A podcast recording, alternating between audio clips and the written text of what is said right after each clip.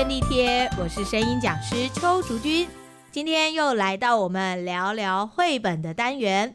我们今天要来跟大家介绍的这本绘本叫做《梦银行好梦堂或噩梦堂》，是由阿基控的近藤雅希所创作及绘图的，刘淑文所翻译。小鲁出版所出版，我们现在就赶快请林静老师来为我们介绍这本绘本吧。各位听众朋友，大家好，很高兴跟大家在空中相会。中国有一种专门吃噩梦的一种动物，啊，是是是，就是会把噩梦吃掉，对，叫食梦魔。对，我们以前都叫食梦魔，对。结果我们刚刚查字典，发现它叫食梦末，那字要念四声啊，食梦末。对，原来我从小到大都念错。我不仅是你，我也是，所以我们有时候就是长知识了。是是是。那听说这种食梦末传到日本去，变成是他们会绣在枕头上面，让人家好睡安眠的。那其实这个故事就里面就有这个一个角色哦，就是个食梦末，那只梦好可爱。可能跟这个作者本身他也是拉拉熊的设计者，哦、所以叫这个故事很可爱。难怪我刚刚在看的时候就觉得，哎，这画风好像，像啊、就是那种很可爱的那种清新画风的。然后这个梦银行就是说有一个贝贝这个店的主人，他传承了祖父给他阿公给他一个店，嗯、这店专门在卖好梦糖跟噩梦糖。刚才说到这个食梦墨呢，他就专门去搜集，有人有需要的时候去搜集，把那个噩梦吃了之后，还转变成那个糖果。出售、哦、是，那这个故事就是讲到说，有一次个贝贝啊，就发现说，哎，门口有一个个人来，那一直觉得很沮丧哦。嗯、为什么？因为他一直做噩梦，然后很想要拜托他们把他的噩梦变成糖果，是可是问题是，他付不出钱来，然 后这也是一个很伤脑筋的。那贝贝就想到说，爷爷告诉他的，你助人为快乐之本嘛，你有这个好的念头去帮助他的时候，其实就要去实行，所以就去帮忙他。嗯、故事很简单，但是过程。是非常可爱的。它其实是第二本，第一本就讲到说好梦糖是怎么来的。原来如此，但是我觉得这个故事蛮可爱，所以你看一下这个噩梦糖，其实也蛮有意思的颜色，对不对？我还蛮想吃的，看起来像蓝莓啊、葡萄啊，对还有桑葚啊，还有那个闪电跟幽灵的。这个幽灵的糖果很漂亮，很像那个葡萄。对啊，没错，口味的。那你通常做噩梦完之后，你的感觉怎么样？我其实大部分都会被惊醒，嗯、然后真的出冷汗，很害怕，就是会在那个状态下。是，我就一直在想说，当然一定会。会有这种做噩梦的经验，嗯、可是我怎么觉得说醒之后我就忘记了？哦，你真的太幸福了！我其实不管好梦坏梦，我都蛮会记得的。嗯、我甚至还可以描绘出细节，尤其做噩梦的时候，如果它是一种非常特别的状况，嗯、甚至我还会去回想，然后把那个梦整个记起来。我国中的时候做了一个梦，梦见我去参观地狱。我就是半夜溜出门，溜出家门，然后走到我们家附近的一个树篱，然后那边就突然裂出一个洞，我就跟我的同学会合。我们俩进去以后呢，就有点类似那种石器时代，就是那个石屋都是石头的，因为它在地底嘛。我们进到那个隧道里，它就变黑白的，它就一间一间的，然后每一间呢，可能就会有一些小孩或者是一些大人住在里面，但是它就是蛮悲惨的状态。我就是梦见我去。参观地狱，真的 会害怕吗？还是不会？那个时候不觉得害怕，而且我还跟他们大合照。这叫这叫噩梦吧？噩梦是在后面。参观完以后就跑出来嘛，因为我半夜偷跑出来啊。我回到家的时候，那时候就是天快亮，那时候快要天亮，我就准准备偷偷回家的时候，结果姨丈竟然从对面出来问我去哪里，我就被惊醒了。哦，这样子，这个噩梦部分在这里被抓到。对，我常。做的噩梦是那种哦，可能不知道是压力太大怎么样。上课的时候梦到说忘了带材料包，哦、这个太现实。我的梦都很抽离现实。我还曾经有一次梦到我，这应该是两年前梦到的梦。我看到有两个人被追，他们俩就是拿着手提包很大，不知道里面装什么，他们就跑，然后就快被后面人追上。前面就是有一个很长很长的楼梯，他们两个人就说滑扶手比较快，他们俩就一人坐一边扶手滑下去，就其中一个竟然没滑好，他就啪嚓摔成肉酱，哎呀，血肉模糊那一种，然后我就被吓醒。哦，那这就蛮可怕的。这种你的都很很 对，我的梦都非常的可以写成电影。对对对，还有包括就是在那种衣柜里面满满的灰尘，而且那个灰尘都是很大块的，一整块一整片，然后我就觉得没有办法呼吸，是我的肺已经整个积满灰尘，我就醒了。做了这种很多很奇怪的这种，所以难怪，就像这书上面讲的，这个客人他其实也是很担心啊，会有那种忧虑在。但是蛮有趣，就是说当贝贝跟这个石梦默去帮忙他的时候，他其实发现说前面是一些美好的梦，所以我们的梦有时候不见得全是噩梦。一个晚上，其实照理来说，如果你的 IEM 动员时期 一直有在活跃的话，其实你是连续做很多梦的。可是大部分我们会记得都是最后那个梦，我们其实前面的梦是不会记得，不会记得嘛。所以他其实也讲到一个概念，就是我们其实生命当中有很多是很精彩的事情，可是我们常会印象深刻，就是那个比较悲伤或者难过、痛苦的部分。对对，难过的总是记得特别深刻。当你受到挫折或难过的时候，我们比较容易陷入那个小回圈吧，就比较容易会去记。对，你看像我那几个噩梦记得多清楚啊！对，要到现在记得。我想说，哎，我顶多记得就是忘记带材料包，所以每次上课之前都要再三的准备。我还梦见我国中同学，就是我们两个人在教室，突然有一群人冲进来，那个教室不是两边都有大窗子吗？他们就对着窗子里面的我们扫射，然后我们所有人就趴在那个桌子底下。你是那个美国片看太多了，对吧？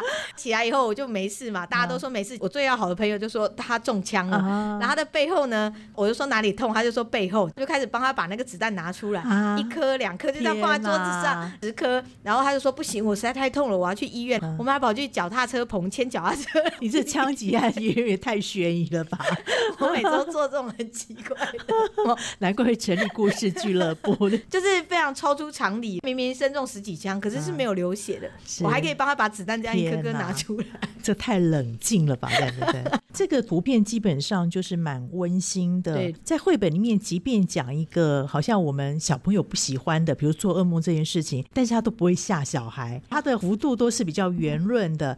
那包含的颜色虽然有一点点，都是那种有点叫做什么粉色系、粉色系的，对，对，他不是要来吓孩子，因为毕竟这个绘本还是希望能够带给孩子希望。而且他的动物其实都很不真实，对，就是都是圆圆的、胖胖的，包括那个魔，它那个前面两个尖嘴巴是怎么回事啊？对，因为我们自己如果看上网 Google 一下，如果在中国传统，它是嘴巴尖尖的，然后黑色跟白色，但这是非常可爱，然后嘴巴好像那个小鸡的嘴巴，哎，对，还分两叉，头上是它的耳朵，这样还有两包这样子。对，这页这只应该是熊吧，可是却好像有狐狸的尾巴，对，所以我就在想，它到底是熊还是狐狸还是鹿？而且因为它的脚很像鹿角，可能有时候不愿意，或者说他不要刻意让你知道说，哎，那是什么样的动物。啊？对，一视同仁，所以他基本上就会把造型原画。对，但是他这个店老板很明显就是企鹅，对，很可爱的一个 对小朋友喜欢。我看到的时候，我还想说很像角落生物，就是很像角落生物那种画风。他就是拉拉熊嘛，设计者，所以他的他基本上都会有那样的一个风格在这。粉色系，然后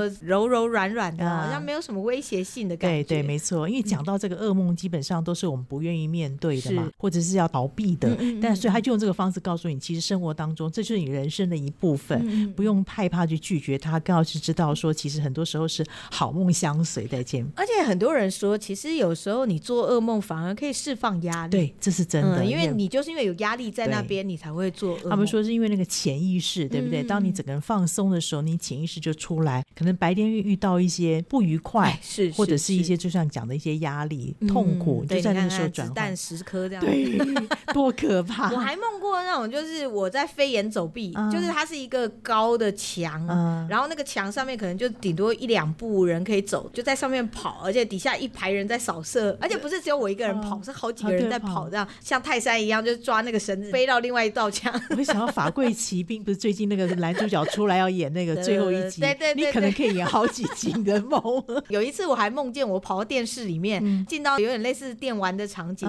呃，有点像类似那个超级玛丽，他不是都要跳啊，那个砖块什么的吗？我就是在跳那些砖块，有些还会掉下去、陷下去，什么还会浮起来。好多机关哦！对你的梦非常好奇，我觉得你可以写得更精彩的。我小时候只要做了这种很不可思议的梦，我都会把它记下来。我现在其实已经记得不是那么多了，可是因为我的日记里面其实大概都会写，我就会写今天做了一个超怪的梦，叭叭叭叭叭。哦，艺术家是这样来的。像那个地狱的梦，是因为我印象很深刻，因为它很妙的是，我们本来是彩色的，但是我第一次知道原来我的梦可以是黑白的。嗯，我是进到那个洞里以后，它整个场景就变是那种灰阶，然后就是黑白色。这很符合地狱的一个色泽。是，可是它就不恐怖，它只是一个黑白，同一个梦境，它有彩色跟黑白，嗯，两个不一样。我自己是觉得还蛮新鲜的，而且我常常会用那种第三者的角度在看，看不一定是我自己。你看，像刚刚那个摔成肉酱，对，好像我是那种上帝视角，就我在看到有一个房间里，对，有一个人好像在就是在做什么这样子，所以应该跟你的脑波有关系，应该要研究你的 脑波。所以我觉得这本书还蛮有趣，因为他说那个可以做成糖果嘛，我都觉得我的梦那个糖果应该都可以卖蛮高价的，真的，哈哈哈所以应该有机会哦。哎，考你了哦，我们接下来谈那个说梦话的声音表情到底该怎么样呢？我们其实可以来探讨的一个部分就是我们在睡觉的时候是什么样的状况。嗯，我们通常在睡觉的时候，其实我们是全身放松的，对，因为你放松，你才会睡着嘛。对，那个潜意识就会出来了。对，还有一个很重要就是，其实你的反应什么其实是会变慢的。我们在休息，对，我们本身就是会放缓，所以我们在睡觉的时候，其实我们的心跳，它其实也是会降到比较慢。在这样的状态下，当你要说梦话的时候，你就绝对不可以太快，哦而且最好是放松的状态。怎么样可以做到放松状态呢？大家不知道有没有看过小丸子卡通？他每次那个夏天呢，他就会画那个眼睛是这样子半闭的，哎，对对对，半闭的。哦，好热哦！这种声音，它就会很像在说梦话。你的声音整个就是没有力气，然后是软软的。呃呃呃，好可怕！不要过来。可是我们平常会说，哎，不要过来。这这个声音它就会对，感觉很清醒。对，所以有时候就说，呃，肚子肚子痛，哦，好好痛哦。我尾音还会故意的消掉掉。我们是在做梦痛嘛？但事实上，其实我们是在放松。这边。嗯，好好痛哦。嗯，然后后面就好像，有点像喝醉酒。我觉得有时候那种说梦话的感觉，其实会有点像喝醉酒的感觉，就是忽强忽弱。嗯，可能会突然的很大的幅度的消减。怎么样去做到这个东西呢？比如说很痛，你在说很痛的时候，我们故事俱乐部演员在演这个痛的时候啊，如果有时候我觉得他们不够痛，我就会捏捏他一下，这样，我就会说来，那个你捏他，然后就。那个就很真实，你会发现那个捏它一定会是很突然，而且是很用力的声音。在突然那种很用力的声音的时候，就要把你的眼睛跟整个力量全部放掉，就是要放松。所以其实喝醉酒是很难演的，因为喝醉酒也是我们醉。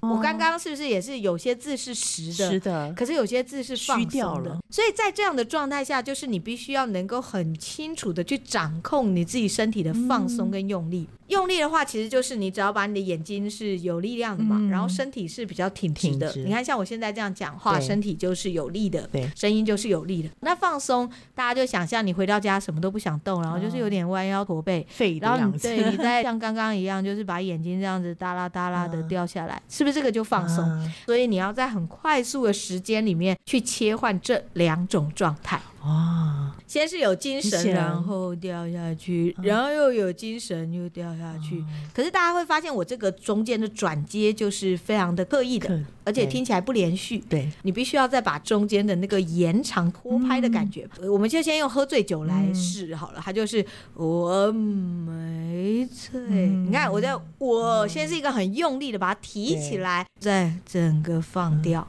就会变，我没醉。那如果说那个做噩梦是不要来抓我，嗯、那个要怎么样？嗯就是、感觉上是不是你也在跑呢？对，可是我们睡觉的时候其实不会跑嘛。对，所以它会是一个突然爆发性的，嗯、它又会比喝醉酒那个爆发又在更快，嗯、它就会是好痛哦。刚刚做的是比较夸张，所以你也会觉得不连续。对，它就是一个痛哦。哦，哎，你看，对对，丢出去以后，然后突然整个软掉的那种感觉，所以也是要迅速的用力。假设我们用我们的手来做示范的话，你现在可以用力的握拳，然后突然松开，放松掉，握拳，握拳了。你看你现在还是分段，对不对？你如果一握紧的瞬间立刻放掉。握拳，后面突然就软掉，掉了，就是慢慢慢慢这样去练习，嗯、就是那个强跟弱的差别。当然，因为握拳跟刚刚那个痛的方向是不太一样，嗯、因为握拳是往内嘛。握拳习惯了以后，你可以变成是伸直手指，就是把你的手指摊开，像布一样，就是打开，嗯、用力的把你的手指往外延伸。你看，像我现在这个声音，是不是听起来就比较绷，绷比较紧？因为我现在整个我的手是整个撑开的，撑开。哦，撑开，哎，对对对对，然后再让它连续点撑开，哦，呃，它就它就会越来越能够有那种突然很有力，然后突然放松那种感觉，慢慢你就可以掌握到那种所谓的连续，它不会那么的分段。故事俱乐部，我们那时候刚开始成立没多久的时候，我其实有给他们考试，我大概就是那时候挑了十五还二十个句子，然后各种不同的情绪要他们演，看他们可以过几关，其中有一个就是他们没有一个人过关的。就是喝醉酒，喝醉酒的，嗯，对，因为那个是就像你看刚刚你突然做那种用力，感觉很不自然，是是，你要去做到那种很自然的那种。林健老师有看到我的脸，有有有，他应该会发现我刚刚会是在突然间撑一下又受不了，又眼睛突然打开，然后眼皮很重，就突然又掉下去，而且不只是眼睛，我包括我的整个身体也会这样软掉的那种感觉。所以为什么喝醉酒的人走路会晃动、不平衡呢？包括我们在说梦话的时候。也是，嗯、我们会发现我们在说梦话的时候，他会是突然出声，嗯、然后又不见的。对，有时候会觉得奇怪，怎么在睡得好好的，突然有声音出来？哎、对，对对。可是你问他，完全不记得了，是是，或者是只是发出两个字，后面又不见了，啊、不见了。就是因为其实他的身体本身是一个很放松的状态，嗯、可是因为他在做噩梦那个时候是爆发性的，他就突然有一个东西跳出来了，所以这里也是要揣摩一下。这已经算是比较进阶型的表演的。我就想说，这非常不容易。对，但是刚才小蛙老师说的嘛，只要可以演得出来，都可以揣摩得出来。应该说，生活化的声音啊，包括戏剧表演一样，只要是生活会发生的事，都没有演不出来的。除非非啊，就是模仿那种什么那个特对那种叫做特技，不然我们一般人生活中做得到的，一定都演得出来。嗯，所以你看，说梦话这件事情，其实它也是我们一般生活会发生的。它就一定有可能可以表演，只是说你怎么去掌握那个情绪，对对对，怎么样去掌握那个力道的转折吧？嗯、因为情绪这件事其实它还比较简单一点，嗯、痛啊什么，你只要先抓到那个用力的方式就好。可是怎么样去抓到那个收放自如？哎，对，能够立刻的从用力转到那个没力，啊、然后没力又要切回有力，啊、对于身体的控制度真的都要很好。对，真的学会了，嗯、大家可以试试看。很多人在演酒醉的时候。都会是我没醉，我有点假假的。对，好，为什么假假？因为你会发现这声音长得一样。我们刚刚说的就是你必须要忽强忽弱，对，你的身体都有在做变化律动。练习的时候可以怎么练习？除了刚刚那个手掌以外，包括表情，你可以去练的方法就是故意把你眼睛睁大，突然张大，然后再放松。张大，然后放松，就慢慢慢慢去抓那个习惯那个节奏，慢慢就可以掌握到这个了。今天真的谢谢林静老师呢，为我们带来这么可爱的绘本，大家真的可以去找这个绘本。你光看封面那个呆萌的样子哈，就是那个很疗愈，那个石默默，它叫默默，那只默默的呆萌样，而且它的眼睛有时候还会就是呈现一个非常不规则的状态。我觉得光看它就很就很够了。喜欢我们的节目，记得要订阅。还要分享哦！如果有任何的问题想要问我们，或者是有什么话想要跟我们说，都很欢迎留言给我们。想要了解更多我们的课程，也很欢迎上我们衍生说一方的官网。我们今天的节目就到这边，我们下次见，拜拜。